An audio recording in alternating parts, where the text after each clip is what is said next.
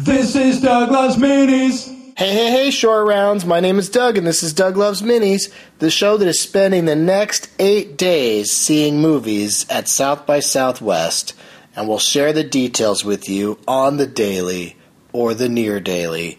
Coming to you from a hotel room in Austin, Texas on Saturday, March 14th, 2015. I flew in yesterday on a plane that shows only one movie.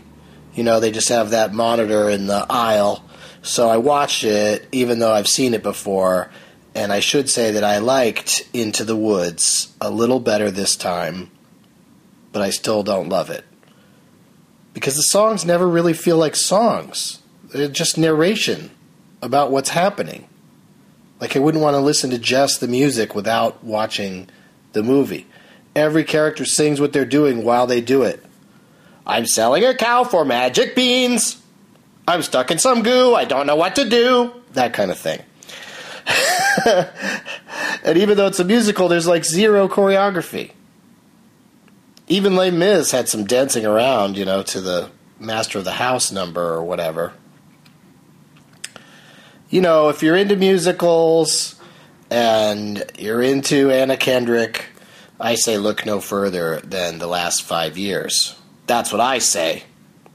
So once I got to South by Southwest, the Doug Loves Movies Challenge was able to be continued.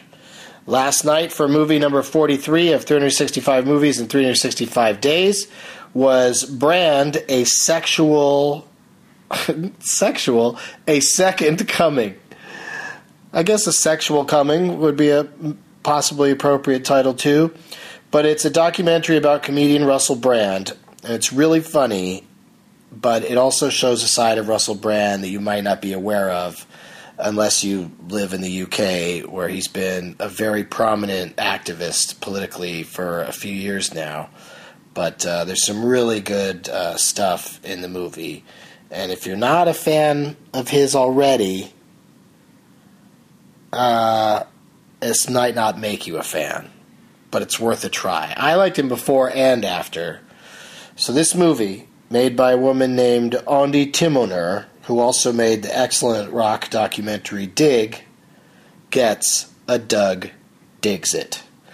Next up at South by Southwest, in movie number 44, The Final Girls, starring Malin Akerman, is a horror spoof with a uh, fun premise, some hilarious moments, but I wish it had been more violent and less sentimental the crowd loved it, and Thomas Middleditch, Angela Trimbur, and Adam DeVine are scene stealers. So check it out if you want to see a horror spoof with all those people in it. Like I said, the crowd loved it. The next movie I saw was this morning, and I'm I'm I'm so excited about it. I enjoyed it so much that I'm going to save that for the next time that I speak and you listen. So, in the meantime, from South by Southwest, bullies are a shithead. Stop it, you bullies.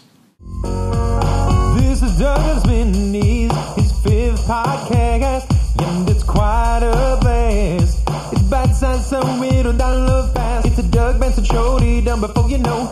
Listen for the dates and bring a name tag to the show. Here with Leonard Maltin, rated in the game named after him. Made it funny that he's played it. Do I duck singing the screen game today? If the funny bone hurts, roll up the big J's. Made a category if you ain't too birthday. Baby bird is dreaming, it's a love hate kind of thing. You can share it with a friend, just listen to the end. That's when you hear the shithead sing.